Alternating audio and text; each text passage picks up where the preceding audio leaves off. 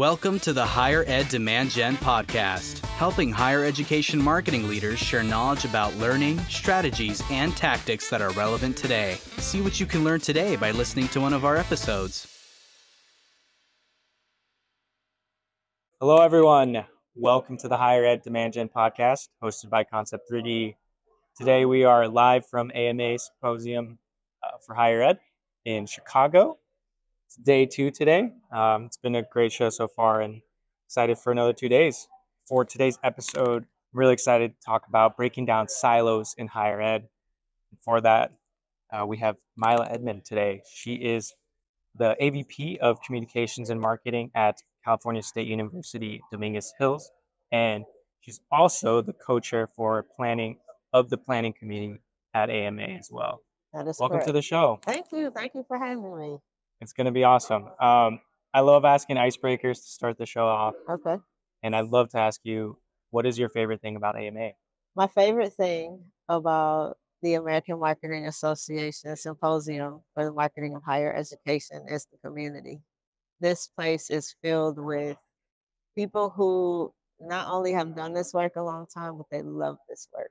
And I think what's unique about it is we're not necessarily in competition with each other. Mm-hmm. So if you need help with something, need suggestions, want to talk through a strategy with someone, they are more than willing uh, to have the conversations and share their ideas and insights with you.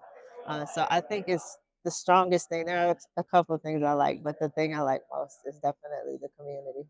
I definitely echo that, and I know I, I've tried to attend two sessions that are just completely full, and so it's it's definitely busy, and everyone wants to learn more and educate themselves. So it's exciting, and yeah, the part about open communication. Uh, Ann Peters, who I hope to have on the show um, after this week, is I, I went to her presentation yesterday around branding and bringing it to the executive level, and she shared her mistakes that she's done at the school too, and I thought that was very like humbling and saying like, hey, Yes, and it's it's true. I mean, we don't get it right every time. Right. And so I do think this is a space by which people not only feel comfortable sharing that, but Mhm. the people they share it with don't weaponize it either. They take it down as a note, appreciate hearing it, and make sure that they improve their process when they go to implement some of the things that they've heard. This is fantastic. Well, can you tell us a little bit about uh, your role at uh, California State University, Dominguez Hill? Yes. So as the AVP, um, I'm charged with really, I, I like to think of it as three things. Mhm. Um, def- defining and identifying the distinctions of the institution, amplifying those distinctions to the Mhm. audience that cares about them most, and then helping to establish congruence between who we say we are and who we are. Uh, and really, what that boils down to is lining up the experience, the expression of that experience, Mhm. and the expectations that people have for that experience. That's fantastic. And what are some of the key areas you're working on today?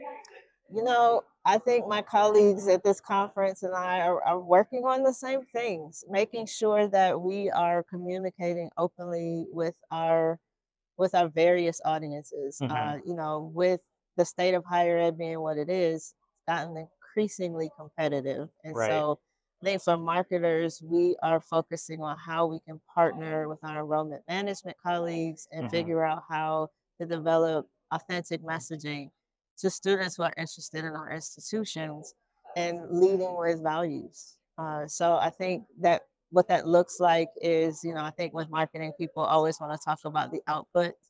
Uh, so website management, social media engagement, Mhm. and ensuring that materials that are produced across the campus have the same you know mission vision and values and and they are branded well to reflect the institution's mission vision and values Fantastic. And I, I'm curious, have you had time to go to sessions the last two days? i have on the i have side. yes Yeah, i okay. have had time i definitely want to make sure that not only i want to participate as an attendee Uh-huh. but also i want to see what experiences the attendees are Uh-huh. having as a as a co-chair of the planning committee uh, because that's important to me so i have had a chance to go to some sessions yes. Is there anything that stood out like that would be insightful?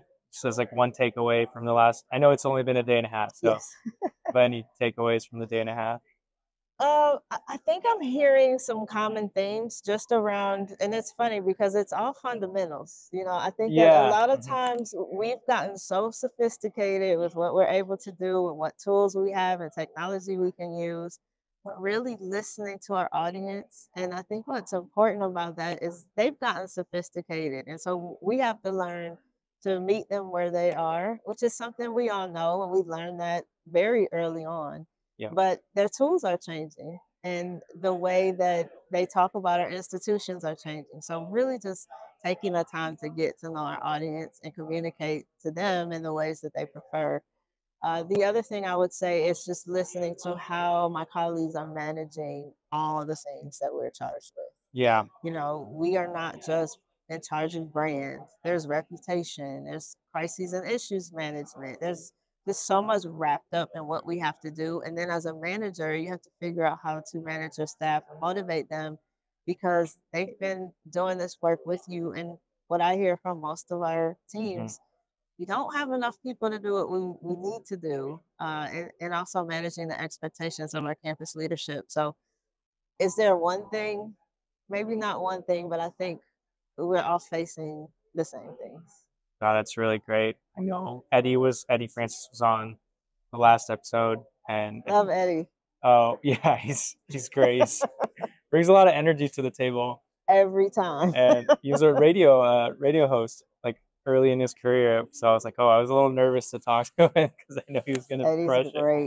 His session was around uh, employer branding, and I think one thing I went to that session, and one thing I walked away with was the importance of highlighting your employees, and you know, 'cause you can't always, you know, hit the goal that you wanted to, but like you know, empowering them to make sure they have the agency to do what they want, and also give them praise, basically, right? Like I know they have really, there's really high expectations for them from the top down, so you know, are you properly praising your employees or your team was like one thing that I, I that uh, stood with me yesterday's session. It's incredibly important. Mhm. Uh, we can't do the work that we do on our own. Yeah, Team is so important to what we're doing, and Mhm. so making sure that they feel not only recognized but heard is is critical. Right. Well, in sort of related to that, and going into our topic a little bit more here, uh, can you tell us a little bit about what the process is for breaking down silos and opening communication, really at your level um, in higher ed? How much time do you have?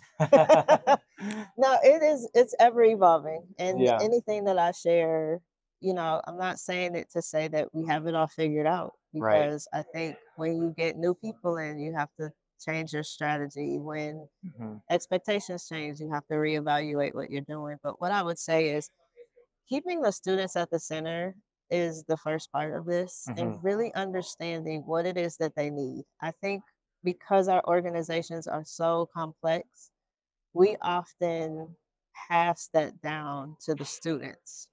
They don't care that you're divided by this division and this unit and Yep. The handoffs that take place between the staff Mhm. they care about your institution. And so when I think about my students, they care about Cal State Dominguez Hills and what is Cal State Dominguez Hills sharing with them. They don't want to hear that they have to get this from this department, this from that department, and this from this person. They want a seamless communication experience. And so I have to look at who do I need to talk to to ensure that that happens. And it does take longer, absolutely, but the payoffs are so much better because your students find that they have a seamless communication experience. Uh, so bringing the right people to the table, and it's often a lot of people bringing them to the table from the start. Right. Don't just create something and then say, "Hey, check this and tell me what you think." I think feedback is critical and important, but it's even more important to bring people in during the development stage to make sure that Mhm. You're not just covering things, but the way you cover it makes sense. And so getting feedback along the way is more important than just having somebody check at the end. So you have to ask yourself, Mm. you know, if you're doing this by a topic, who are all the people that touch this particular topic? Or who are all the people that students have to engage with Right. to get this certain thing done?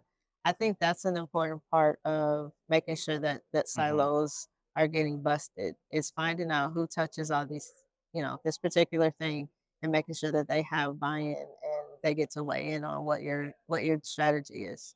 Yeah, and that process in itself probably takes a lot of Long buying to start, right? To even just finding the who the key players are for each specific thing is probably difficult too. Absolutely. One of the things I was interested in was collecting all the different means of communicating to students. And we know Mhm. we love email. We gotta we gotta get over our over dependence on email. But what I did was I wanted to know by cohort. So I started with first year incoming students. Mhm. What are all the messages they get from our campus? And you can imagine that is significant. But I wanted to do that so we can improve all the communications that Right. our first year students receive. And we started with a group of about 35 people and From like admissions, enrollment, everyone. everywhere. Okay. 35 people and just yes, created a tool for them to input Uh-huh. what are the messages you send out to first year incoming students. And if you're not sending them and there's something you would like to send, include that too. We just Mhm. wanted a really bird's eye view of all the potential messages that were specific to first year incoming students. Mhm. And they weren't behavioral based, it was just cohort based. So Okay. this didn't include if a student didn't respond to something or there was some action you wanted a specific student to Uh-huh. take. This was for all of them. And we actually did that exercise for first year incoming students, uh, graduating seniors, and we did one more cohort that I that's escaping me right now. But we have a list of seven we want to get through, and we've gone through three. So Gotcha. the work continues. And how long is that just that process taking to get through this has cohorts? been going on for 18 months. Yep.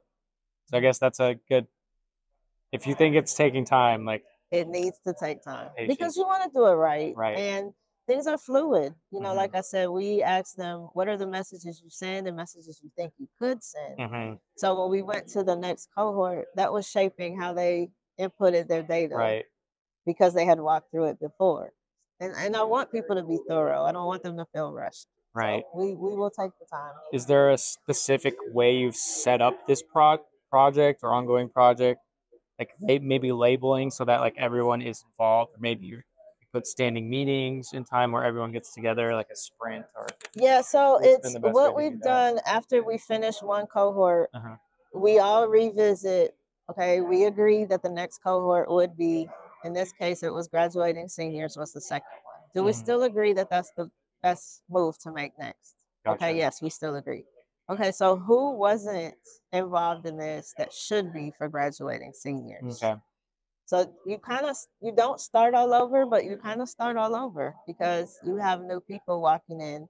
And I don't want them to feel that they missed something. So you, you got the scaffold again. This is what we're doing. This is why. You do have an example to show them because now the tool exists. But yeah, and then you start the conversation with this new group and just again get them to think about what are all the messages going to this cohort so that we Mhm. can all see them find ways to collaborate, uh, look at timing because timing is a big part of this.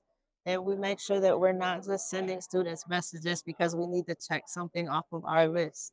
Again, being student centered is the intent here. hmm What have been some of the outcomes of your two early cohorts? Have you reduced duplication? Like what's uh, what's what's that been like? We have been able to get some partnership on some messages. Uh-huh. Um, I wouldn't, you know, it's, it's difficult to say reduce duplication because sometimes you realize, well, we weren't communicating about this. Oh, okay, you got it. So, you know, I'm not interested in saying we're going to necessarily send less or have accounts. There's no perfect number, hmm but I do want to make sure the communication is effective and also give people an opportunity to see that maybe this isn't an email, maybe this is something else. We have social media accounts, we have other means to communicate with students, we have an app. Uh, we have faculty that could communicate messages to Mhm. students. So really just completely reconsidering how we can communicate to students and when we communicate to students. Has there been anything that like you weren't expecting from going through this exercise, like positive, negatives? I think it, wasn't that I wasn't expecting it, but I was certainly encouraged by people wanting to work together on this. Okay. It was just they hadn't been given the space to do it. You know, Mhm. no one no one walked in this meeting and over Zoom uh, and said, I don't want to do this or I'm not Yeah. interested. I think they all understood the importance. And as a, a, you know, in my job, I'm always, I have to tie you back to the why. So I was prepared to say, you know, this is why we have to do it. And I didn't have to repeat that. They they all got it. You know, it was like this makes sense. I understand. Now let's get this done. That's amazing. Turning the page a little bit here, I know you've had a lot of experience at different universities, different positions, right? Uh, which has led to you to where you are today. Uh, I know you actually started out in alumni relations, and I think this wraps over the wraps up the whole conversation really nicely as well. But what have what did you learn in alumni relations that you're bringing to the table now in the marketing team uh, and your position as well?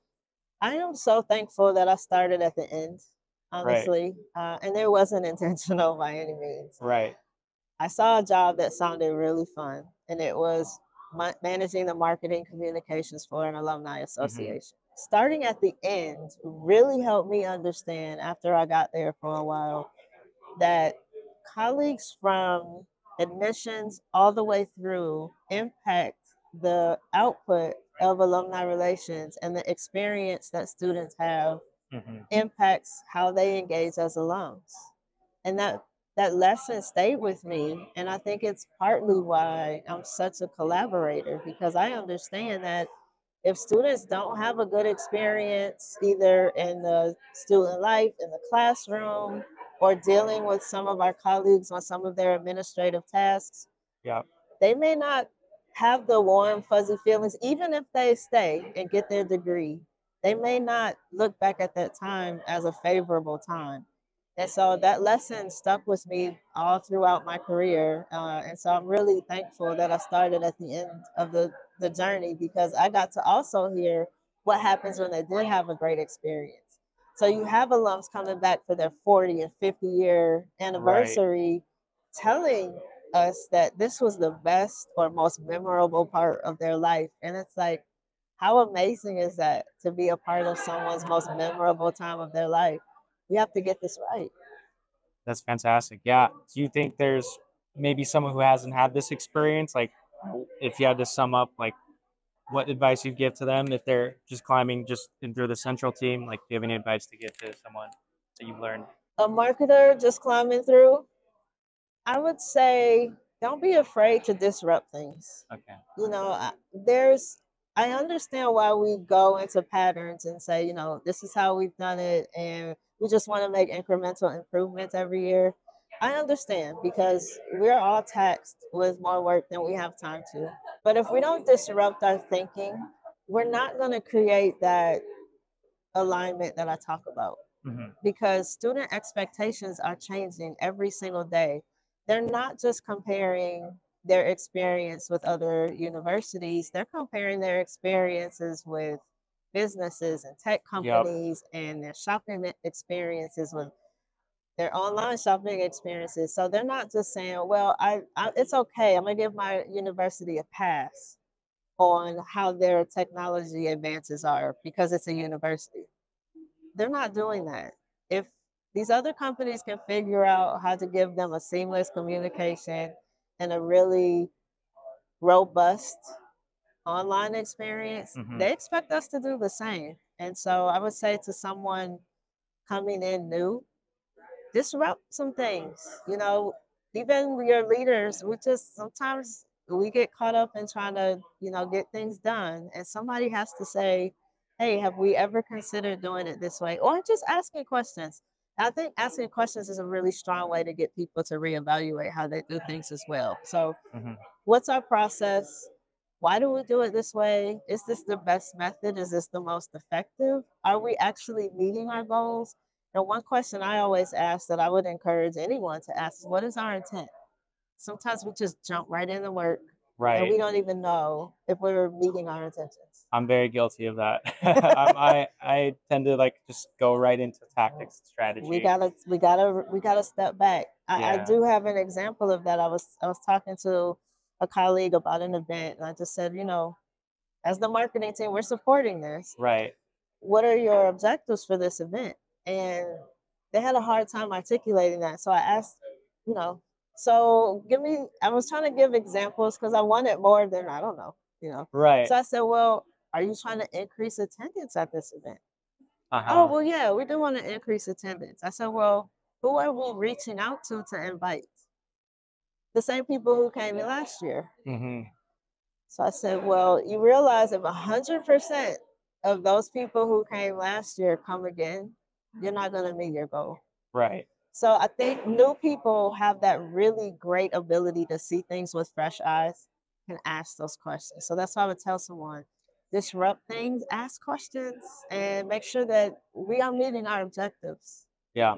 I, I like that you bring that up because the session I attended earlier was around social media Mhm. and reaching Gen Z. And every slide had the word audience growth on it, which was what they believe should be, I think, is Creighton University. And it was their goal. and That's their goal.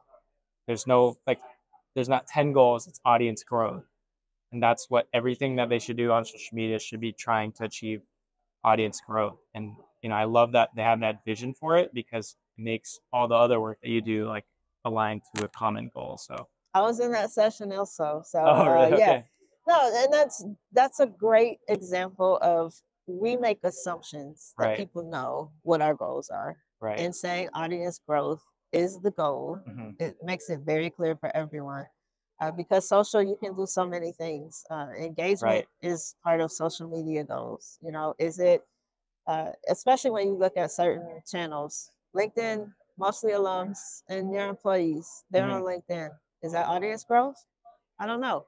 But Right. with with that example that you gave, everybody's clear about what they're working on, and I think clarity is, as it said, clarity Right. is kindness. And so I would say that making sure that everyone understands what the intents are, intentions are, that that is key.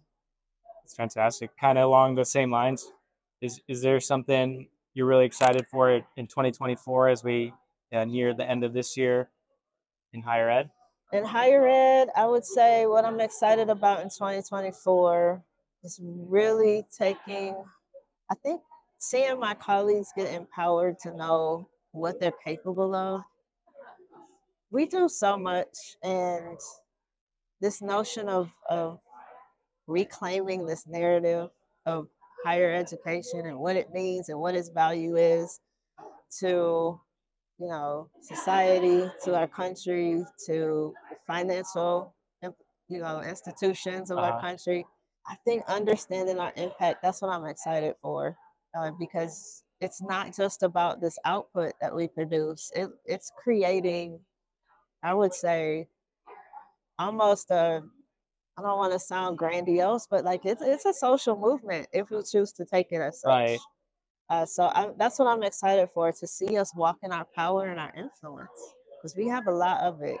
We just, you know, get caught up in the day to day sometimes and the struggle of trying to Right. appease certain certain leaders or you know members of our boards or our presidents and it's so much bigger than that Yeah.